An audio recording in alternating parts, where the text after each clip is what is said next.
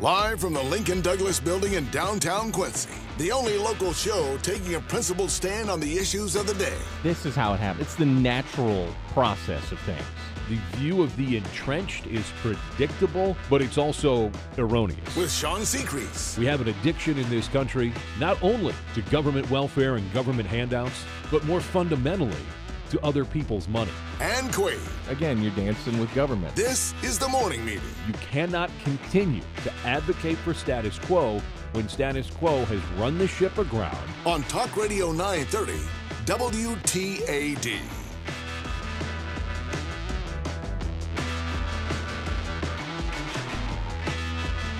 Oh, ah, yes.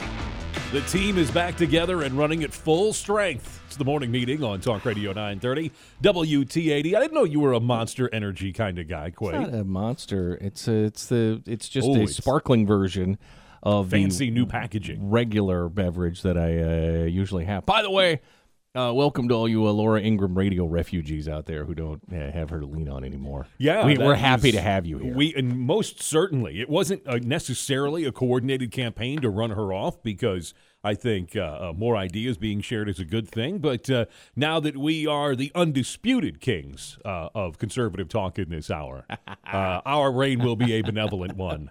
And welcome to the morning meeting. we all need to come together.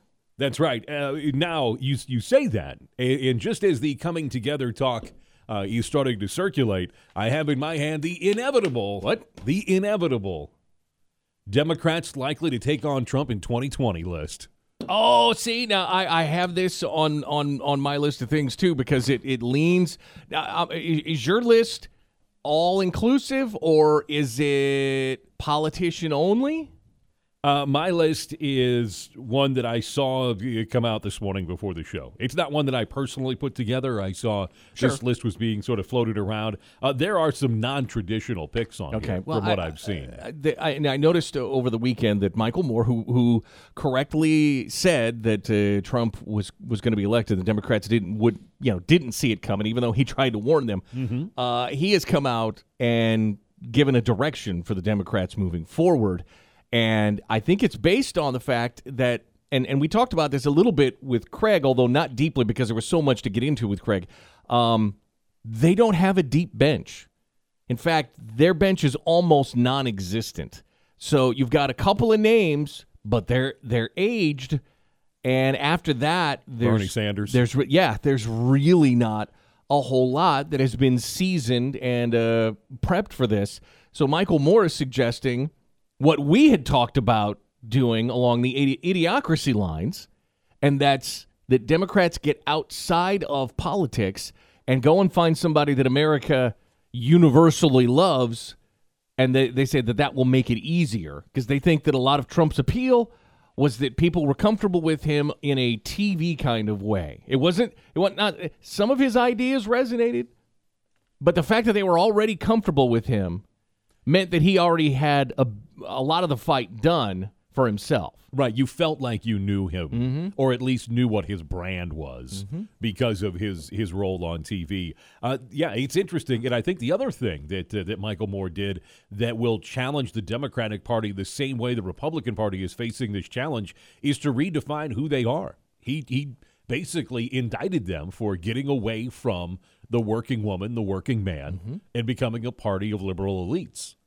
And it'll be interesting to see if they sort of take up that clarion call that he Will they even accept that the fact. idea? I mean, they did not accept when he tried to tell them, "Hey, hey, you've gone away from where you were uh, along those lines. You've moved away from the the working people, and you're going to lose." And they were like, "Not paying attention to you. We well, got the, this." the the line of people who refused to believe in the possibility of a Hillary loss uh, would make the line at the DMV seem small Mm.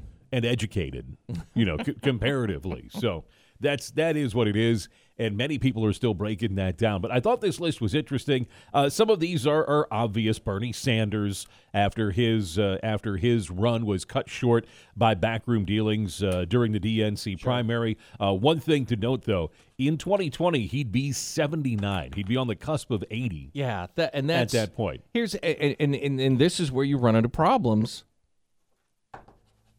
Like having a pen that doesn't work? The Democrats is traditionally they've been thought of as the younger, more dynamic thinking party and group, and Bernie's not that. However, you also have the problem of the Democrats, uh, are, and in many times, just political parties are of this mind. Somebody, you know, makes a good surge, they do, the, then they have quote unquote a turn. This was Hillary's turn. Actually, it was going to be her turn in 08, her turn. And then Obama showed up and crashed that. Now it was going to be her turn this time. Is it Bernie's quote unquote turn in four to eight years?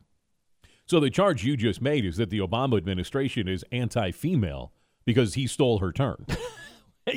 well, in 2008, I don't know that anybody was making that case, but you can cheekily make it as mm-hmm. as you just did now. It, if it is quote unquote the rise of the women's turn, Elizabeth Warren on that list of Elizabeth probable Warren, right. 2020 uh, Democratic candidates. Everybody knows uh, her role at this point. Uh, she's a, a, known commodity all, in politics. All the people who wanted who, who, who liked Hillary because so yeah. she's a woman and we need a woman, mm-hmm. they believe in Elizabeth Warren in a much deeper way mm-hmm. than than Hillary. She's much more of a pure idea, idealist. Mm-hmm. So we'll see if she picks up uh, speed. Uh, Tim Kaine, you have somebody who, even on a failed ticket, was picked as the VP candidate. His name will be in play, but it'll be in play. I don't think he won a lot of people over. No, and and would his name be included on this list if he weren't the VP candidate? No, uh, no. I think Craig called him squirrely. well, that, he called him squirrely right away. Uh, Cory Booker, the New Jersey senator, mm. uh, believed to be a rising star, the Democrat Party. Uh, he, I mean, th- this is actual truth. He's already saved someone from a burning building. So I, people are saying maybe he can do the same for the Democratic Party. On, on, the list you've got so far, to me, he's the one that that I think stands out and could could really uh, make a play for it. Kirsten Gillibrand, Gillibrand. New Is York. it Gillibrand? Yep. Okay, Gillibrand. Uh, re- replaced Hillary Clinton in her Senate seat yep. in New York. Uh, beloved by gay rights activists. Uh, this is someone from that liberal New York uh, mm-hmm. ecosystem. Mm-hmm. Al Franken.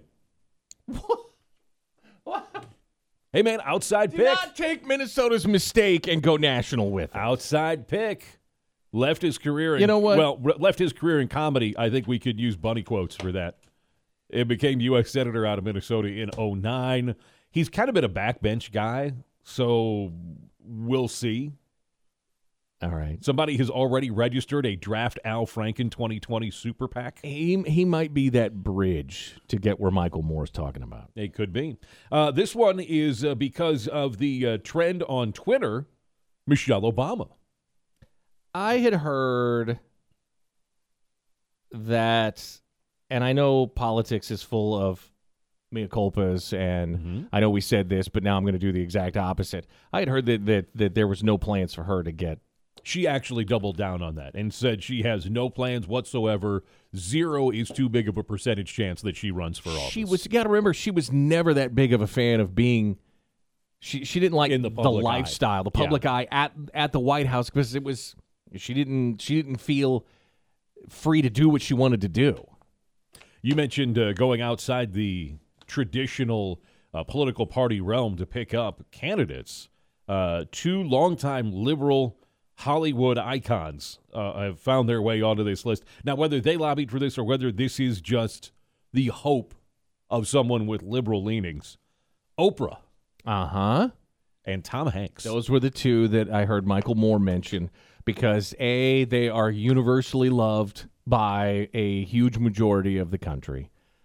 And they think that that's the big fight moving forward. And this this is what we had talked about months ago. Do you get somebody who can deliver the lines, deliver the tone, you know, say everything the right way? What you're describing is almost a Manchurian candidate. Well, Manchurian candidate though is is in a way that it's kind of secret, and they're they're put in there to do something. And you're not that. This is totally about we'll put the agenda together. You just deliver the lines, mm-hmm. and that's the part. And being a beloved, you know, talk show host, entrepreneur, and actor is completely different than being a beloved politician. Now all of a sudden, everything in your life, Oprah and Tom Hanks, is up for grabs And do the people who adored you now look at you differently? Are you willing to take your legacy of being beloved and say, I'm ready for half the country now to not love me? But in an environment in which increasingly voters vote for themselves instead of the best future of their district, of their state, of the country, it seems to me an Oprah presidency would be tailor made for this. Wake up, America! Look under your beds! it's a turkey for everybody today! Oh my God! Everybody gets one. Everybody gets one. That seems to be, I mean, that's essentially what she does on TV, mm-hmm. is what liberals have done in office, which is which is is gi- quote give you free things. There are no free lunches, but quote give away things, and she's just done it on a well. First of all, she's given away things that I think more people want, and secondly, she does it with much more panache and and, and some would say on a uh, a, a much more uh, emotionally affecting level. So maybe she's just ahead of the curve on this. She, sh here's what here's what I'm seeing is that they're not just throwing around names to throw around names. They've given this some deep thought. Because what are the first names when you talk about Hollywood? When you think of when you think about Democrats, you you, you go to uh, Ben Affleck has talked about wanting to have a political future. George Clooney has gotten involved on on different levels. How, but but they aren't as beloved as Tom Hanks, as Oprah. They've given this some serious thought as to who they could go to to carry their banner forward because like we just showed this bench isn't the kind of depth you want you know and, and, and you could make the argument the republicans didn't have that deep of a bench mm-hmm. following bush but their bench got deep and in a hurry Well, and the other thing that a Trump presidency win does is it disabuses the notion that you have to go out and get experience being elected and holding office before you run for the you presidency. could make the argument that that was the same thing with obama now He- it's a different kind of inexperience than, than right. trump He had been elected to office here in Illinois prior to that. Right. But had it been, you know, something where he uh, achieved a whole lot, if I remember correctly, there was a whole lot of voting present mm-hmm. Yeah, with the was- idea of a larger office in mind. Yes, well, somebody who had- looked at uh, an early part of the uh, uh, biography on Obama called him the consummate backbench, you know, representation. Just, just there, just voting the way he was directed when he didn't vote president uh, along those lines, and it really was a surprise uh, to see him running in 07 and then uh, in 08.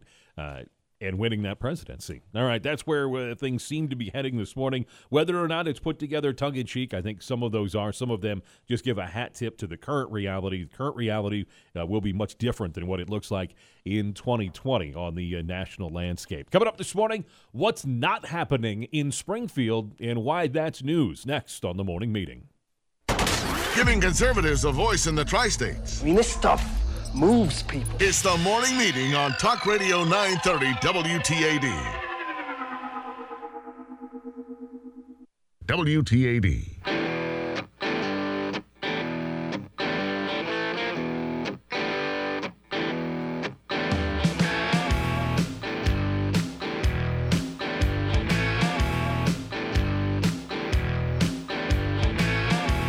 But no, that wasn't the case. Definitely. Jim Hoft, the Gateway Pundits, on the way in just about 14 minutes here on the morning meeting. If you didn't make any fresh confetti over the weekend, you may want to use your hands and arms and gather some up into a pile and get mm-hmm. ready to throw it again because Jim hasn't been on Oh, since election that's night. right. So I think whether he's hoarse from partying, he was the sort of number one proponent advocate for a Donald Trump presidency on this show. And I, I do believe we're going to see uh, victorious Jim. You got to remember, Hoft was way out in front of everybody on the Trump train. Wait, In fact, he has an original ticket. His, his, his ticket to ride has a single digit number on it. All right. That's how you know he got on board early. This was back. Jim was on board uh, early on in the primary scene. Uh, he got on board the, the Trump train. So the, this finish line was a sweet one for the Gateway Pundit. Mm-hmm. Things going on or not going on in the Illinois Capitol today. There was a planned meeting that Governor Rauner asked the four legislative leaders to attend with him. So just that sort of core five in the state, but that seemingly has fallen apart because House Speaker Michael Madigan, quote, came up with a schedule conflict that would prevent him from minute. attending the meeting today. And interestingly enough, that right after Madigan found out he had a schedule conflict, then Senate President John Cullerton said he wouldn't go because, quote, it won't be a productive meeting if we don't have the full complement there. Okay, so there's a few different things going on here. A, So the two Democrats back out. A, Madigan knew that this was going to be coming. We we started talking about it literally after the election, as soon as the votes got counted, we started talking about this agreement that had been put together for the uh, the the the stopgap budget uh, here in Illinois, the, the the partial, and part of that agreement was after the election. We'll all get together and work on the big problem, which is the the full. So you knew it was coming. Madigan knew that this was coming. I, y- y- so you start to think, okay, well, what is it that he could have on his schedule that would be more that more important than coming together for the state? So whatever it is, you think, okay, well, what has to rise to the level of importance that the meeting of the the, the top five political movers and shakers of the state coming together to actually get something done or, or begin to put the pieces together for getting something done for the people in Illinois. What has to what what, what level of that is occurring right now that he can't get together for that? Now Cullerton, it's a different thing. Cullerton just goes to, oh Madigan's not gonna be there. Okay, well, I'm not going to carry it alone because A, I don't think I can. B, Right. if I do something that crosses Madigan, even though uh, I'm in the Senate and he's in the House, I still don't want to be opposite him to divide us. So I'm I'm busy too. If we're not all together, we can't do it at all. It's been a long time since Speaker Madigan has had his eyelashes counted. I mean, that's. I, I think it's This is what we're doing? I think it, it's probably something along that level. Uh, well, actually, what it is is it's political partisanship. He doesn't want this meeting. He doesn't want to look like he's coming together with Governor Rauner. Uh, the other members that uh, were invited to this, it would be Senate Republican leader Christine Radogno and House Republican leader Jim Durkin. Those are the two Republicans. The governor's office has said they still may meet today without They should. Cullerton and Rauner. They Or should, without even if it- Cullerton and Madigan, excuse me. They should. Eh, they should meet today, and I and I can already tell you what the eh, eh, and, and hopefully they don't, but the the media in Springfield and in Chicago will start saying, and that is, oh, this is big for it's a big show to come together. You know, to make it look like Madigan doesn't care, but at, at the same time, a politically, you have to do this to show that you are willing to to meet together and fulfill your promise on behalf of the the people of Illinois, and, and to show that apparently Speaker Madigan and John Cullerton, because he's following suit, mm-hmm. Don't care about those promises. Oh, they made a promise to the people of Illinois and and, and you know Springfield so that we're going to do this after the election because really that's what we were concerned about. We don't want to make everybody have to make the hard decisions before the election. Okay, well we'll come together after the election. Okay, the election's over. Let's come together. Eh, eh, but you promised. Eh, eh. They thought Hillary was going to win. It, they they did. They thought they would, but but and here's another thing: the the the other people, whether they've just been elected or are lame duck or or whatever in the in the Democrat Party in the state of Illinois, need to call this out for what it is. And put the pressure on Speaker Madigan. You want things to be different? You want to show your constituents that that you're willing to, to do something for the people and make make change for the better? Even if it's just being there to argue on behalf of them? You need to put pressure on Speaker Madigan to fulfill that promise. Governor Rauner did an op-ed over the weekend, and there is. A, cou- I don't want to read the whole thing's about a page. Go find it. It'll take you less than five minutes to read, but I'm not going to read it here. There are a couple of interesting sentences, though, in it, and they are sentences that call for challenging the foundational structure of Illinois in recent decades. Uh, Governor Rauner says we must reform political power and return it to the people, whether it's property tax reform to give homeowners and business owners needed relief, and pension reform to get our state's financial footing back on the right track.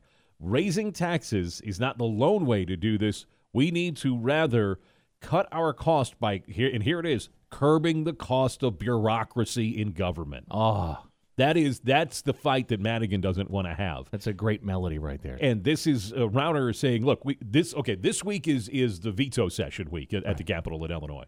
So what they were hoping to do was was use this opportunity to attack a, a full budget. And it looks like now that that Madigan and Cullerton uh, they don't want any part in that. We we speculated on this for a while, but at least under this governor, they don't want to be part of that process. So Governor Rauner, in his op-ed, really he was really very moderate in tone, I thought. You know, we're raising taxes. He's always said that it's something that he would consider once some other structural reforms were put in Mm-hmm. place. Mm-hmm. So this isn't someone who's who's just deaf to the idea that we're going to have to contribute a little bit more in order to right the ship. And then on a long term basis, it'll be up to someone else to sort of restructure that. But he's right. I mean, right now, Illinois needs this is what we always talk about on the business front. They need a long term set and sustainable plan so that those people in business can make sort of long term projections because we're just living day to day at this point. Right, and, and and Governor Rauner understands that you can't yank it all back in the opposite direction in a hurry. You're going to have to do this incrementally, and Democrats need to be able to see that bigger picture. And the verbiage, return power to the people. Does that sound like Governor Rauner has has taken a message from the left in the past and has now uh, repurposed it for a? It's true on several different levels. And this is why I come back to hey, elected Democrats of the state, you need to put pressure on your speaker because now even your verbiage from the past is being used against you. That's how far away you've gotten from what's right for this state. I will be shocked if that conveyor belt flows both ways in the uh, Democratic caucus. Pressure comes from the top down. In that, not from the bottom up. Traditionally, But there's a, there's an opportunity here. there is. There's an opportunity after post this election. You want remember all the all the backslapping that was going on for the partial uh, budget, and we were like, "This, you guys really?" And remember, the Democrats lost seats at the state level. Yes. So i i this is the moment. There were promises made. If you if you're you know hiding somewhere uh, behind or under a desk and you don't want to mess with Mad- Madigan, right now is the time. If is there going to be a day where he gets a better foothold and might come? Maybe. But is that why you're there? Are you there to represent the people? It'll be interesting watching this play out as they begin uh, veto session week in the Capitol. Jim Hoft, the Gateway Pundit, he's our guest next as we continue this morning on the morning meeting. Where we go, others will follow, That's who we are. even if it's not the best idea. The morning meeting on Talk Radio 930 WTAD. This is Dennis Miller, and you're listening to the morning meeting here on Talk Radio 930 WTAD.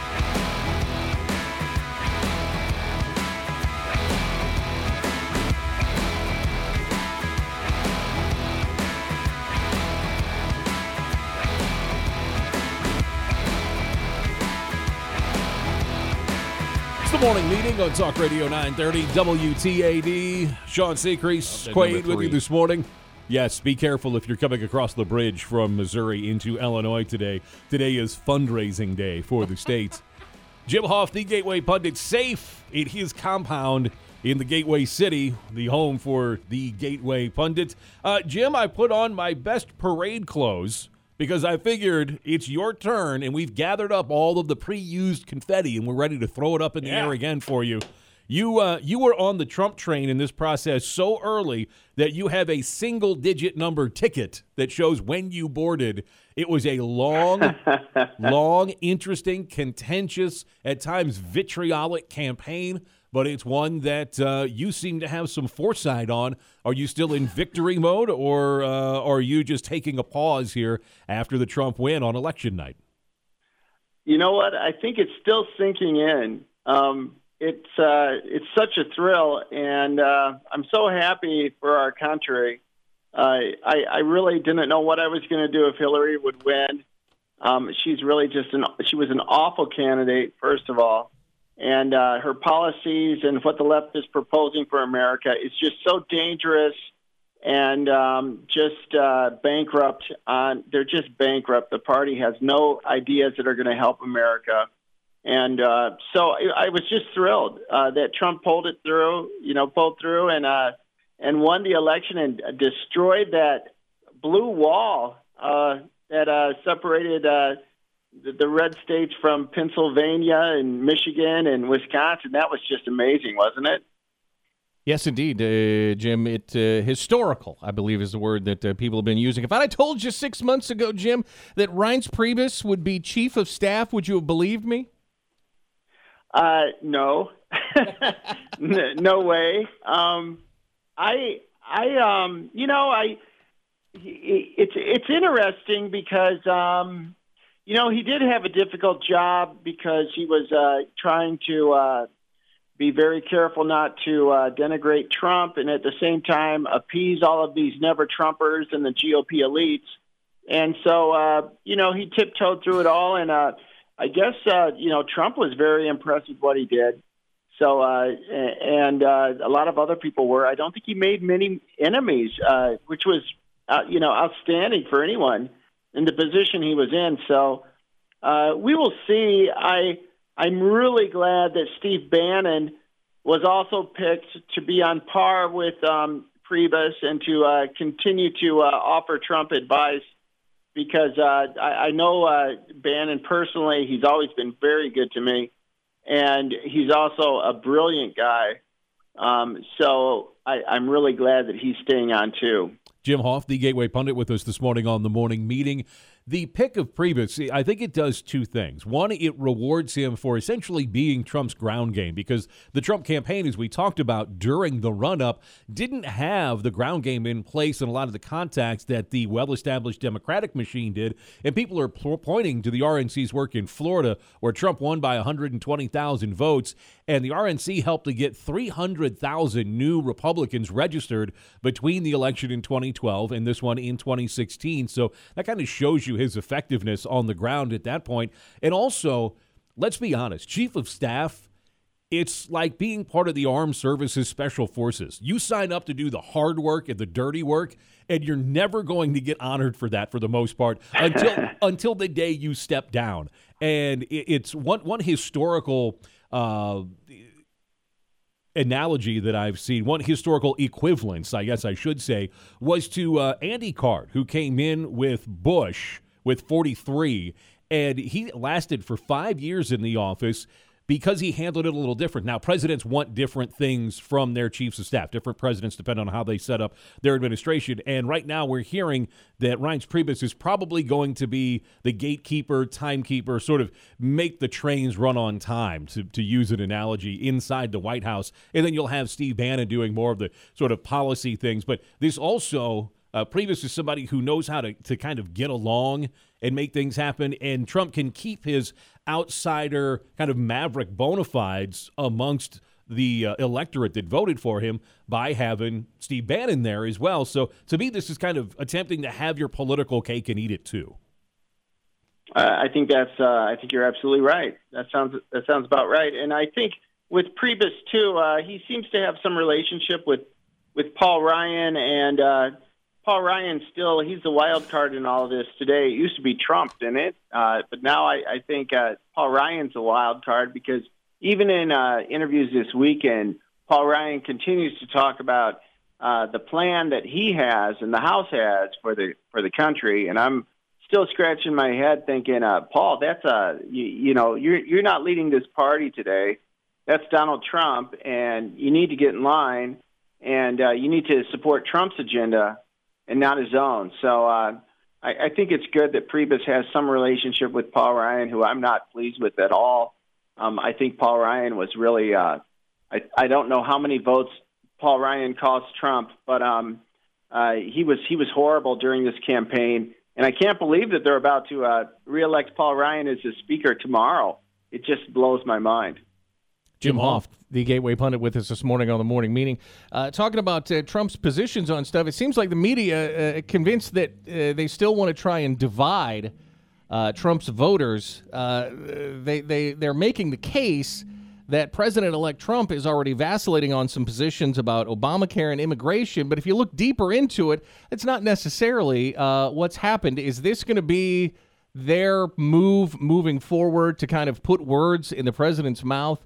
And say that if he's not hard line uh, all the way to the right on something, that he's somehow softening his position and not representing his positions when he was running?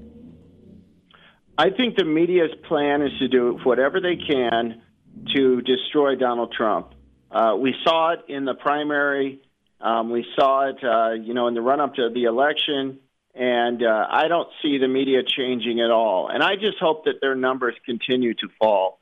Um, I, I, it, it would have been nice, you know, it would have been nice years ago if the media took an honest look at themselves and saw how far left they are and dishonest they are. Um, but they haven't done that. They have no intention of doing that. So while while their numbers continue to fall, uh, my website continues to gain readers every every um, week, and uh, I know talk radio is still very popular. And people who report the truth are going to have more success as this media buries itself with uh, their agenda to destroy Trump. I don't see that changing at all. Jim Hoft, The Gateway Pundit, thegatewaypundit.com. You can check him out there. Jim, we mentioned the rift in the media here. It seems like Trump also causing a rift with some foreign relations that the country has had. Uh, the U.S.'s traditional allies uh, will still have our back, but just looking at the uh, rift in the EU, uh, the U.K. and now France teaming up with them and sitting out the rest of the uh, EU's quote emergency summit on Trump. This is this is a lot of sort of uh, you know preconceived ill will, uh, hyperventilating over what a Trump presidency might mean around the world. Uh, I won't. I won't be surprised to see some other uh, strong. Uh, fiscal leaders there in the EU sort of break ranks, and will will a Trump presidency maybe ultimately be what is the last foundational crack in the EU? Because we've seen even from afar, and we're more than an arm's length away we've seen the problems that they have. Obviously, Brexit got the world's attention uh, with its vote. France has been kind of distancing themselves. Uh, Germany has been rethinking some of their policies if they've continued to have trouble. They've been, for a long time, really the lone economic engine there uh, in the EU. So I think maybe we're seeing a terminal crack here over what uh, what a return to a traditional U.S. power president uh, might mean abroad. I, I think you're right. You know, I, I have a brother who's in Hong Kong, and uh, he always uh, informs me, at least in Asia, you know, they only get half the picture over there. They get uh, they get Russia Today, they get Al Jazeera, um, and CNN International, very far left. So they really don't have a true understanding of who Donald Trump is. I assume it's the same in Europe. Europe has always had a very far left media. Um, in fact, they won't even report like in places of uh, like France, they won't report if the crime is committed by migrant uh, Muslim migrants anymore. So uh, you know uh, they're completely out of touch. I think what Trump has done, and the same with the Brexit with Nigel Farage, and he said this too, that you know the people are standing up. They see that none of these policies have worked. Obama and the left and uh, the GOP elites have destroyed the middle class in this country um, they have no regret for doing it, and they would continue to move in that direction. And thank God enough people stood up and said enough and uh, jumped on the Trump train. And uh, so uh, hopefully, Donald Trump, God bless him and keep him safe, will be able to uh, make some changes and really help the country out, and especially the middle class. Jim Hoft, the Gateway Pundit, with us this morning on the morning meeting. Just to follow up and kind of finish on the uh, powers abroad topic, uh, the Chinese president also has reaffirmed the importance of maintaining relations uh, with the U.S. and, in fact, has already spoken with President elect Trump. So I think you're going to see people uh, respect the office and, and then just get used to the new office holder, Quaid. Uh, certainly, that's the, that's the pragmatic thing to do uh, moving forward. I don't think you you find out that Trump gets elected and then uh, hop on a bus and go to a far off city and then get handed a sign and and start marching around and maybe break some stuff or or light something on fire or th- throw things at uh, police officers. You know, Jim, last Thursday morning we wondered aloud uh, after a night of protests following uh, Trump's uh, election. if this wasn't all too convenient and coordinated. And then you started seeing stories of buses showing up and people getting off the bus to protest. And you have a story that you posted at thegatewaypundit.com just a few minutes before you came on uh, noticing that the protest signs that are at these events uh, are printed by George Soros and Jan Schakowsky's husband, Bob Creamer. Uh, these were the, the same signs that had already been pre used, you say, in your headline at anti Trump protests uh, before the election. Uh, yeah, I should probably uh, work on the wording in that headline. What what has happened is that all these uh, leftist events we've seen all year, uh, several of them anti-Trump, they have the same design on their signs. They're uh, the the same company obviously is printing up a lot of these, or so, and they're all they're all prepackaged and ready to go uh, before the rally starts. So there's a lot of planning going on and a lot of money involved that's paying some companies to uh, to print out these uh, signs. You'll notice at a Trump rally, it's always AstroTurf. Uh, there's a lot of people who bring their own signs. There are some that were handed out from the Trump campaign, but on the right, generally, uh, when you go to a protest, you bring your own sign. On the left, uh, they're, they're always uh, they're always there. They're either uh, made for you or they are uh, uh, you know prepackaged and, and and designed from somewhere else. So it, it is interesting that it again it just shows that this movement is not a grassroots movement. It's a movement where uh, it's being led by these uh, activists, and uh, and everything is uh, astroturfed. Nothing is grassroots. One of the interesting things that's come from this protest movement after the election is it's turned off people, uh, a percentage of people who were pro Hillary. They're like, okay, we lost, but this isn't how you move forward as a country. Is this, do you see this ultimately backfiring? Uh, I would think so. You know, I think, I think, uh, you know, and, and another thing too, it's amazing, isn't it, that everybody's demanding that Trump apologize for these riots? What the hell? Trump has nothing to do with this. Where's Obama and where's Hillary? They're the ones who should be calling off their dogs. These are all leftists, the same same type of uh, activists we've seen before. Yeah, and one other thing, uh, Jim. Uh, it, do, do, you find it interesting that there haven't been the protests in St. Louis? I mean, St. Louis, one of the more high-profile protest cities uh, over the last couple of years, but all of a sudden, post-election, that's not where it's happening. Right. There was a there was a protest yesterday downtown in St. Louis. I had a friend send me some pictures, and uh, it was a couple hundred people marching down the street, shutting down traffic like they always do. I don't know how they say that this is uh, peaceful when they continually break the law and uh, put a lot of people out of uh, you know uh, you know uh, missing their schedules, messing up people who are just trying to follow the law, and they are they're stuck in a traffic jam that these you know, protesters create. Jim Hoft, the Gateway Pundit, with us this morning here on the morning meeting. Jim, the transition team seems to be well underway. We started talking about Reince Priebus and his role. Uh, Mike Pence has been given a lot of that power. Uh, he's being equated to sort of a Dick Cheney role as a more powerful and active vice president. I think this is probably a good thing for Trump, but will his supporters see it that way if he starts leaning on people with political bona fides rather than just raging in and uh, trying to bring the whole mechanism down?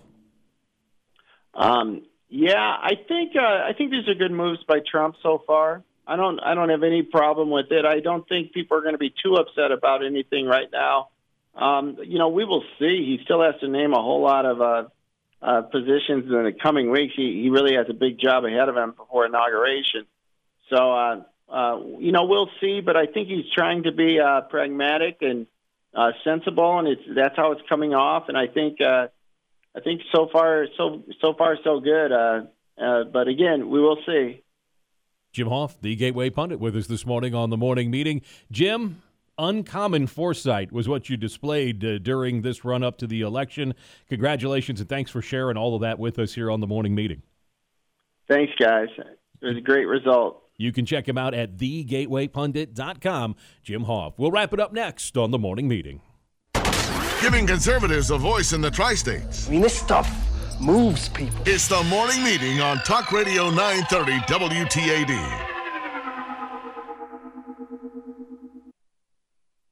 WTAD.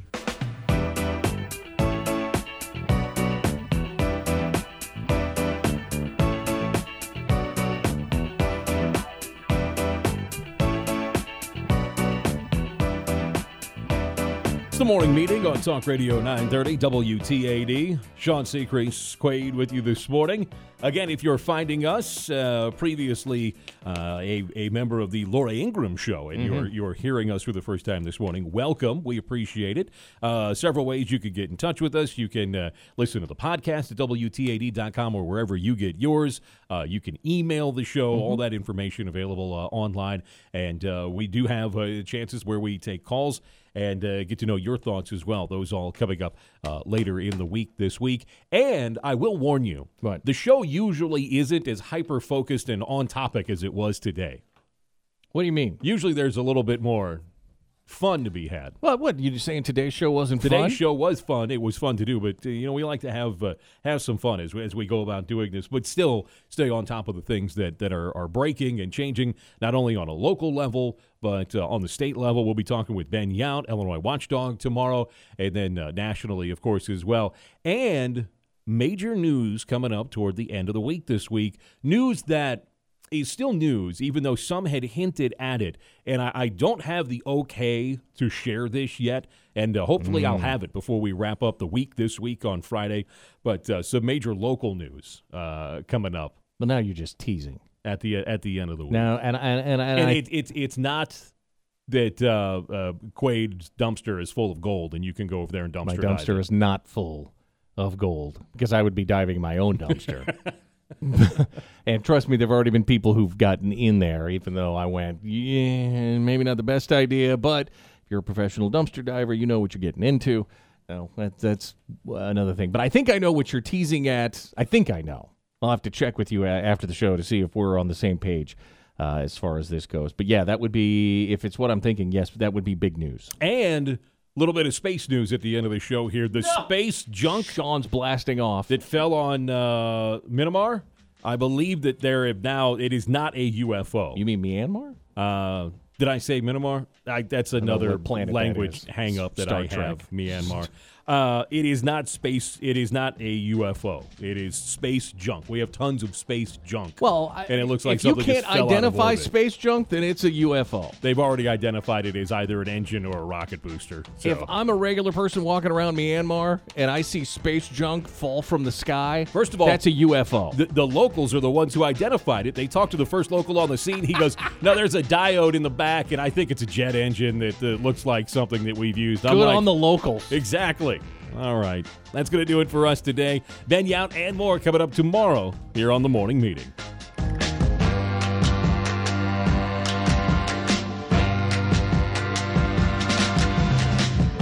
Morning meeting adjourned. Join us again tomorrow for the best talk in the tri states. The morning meeting on Talk Radio 930 WTAD.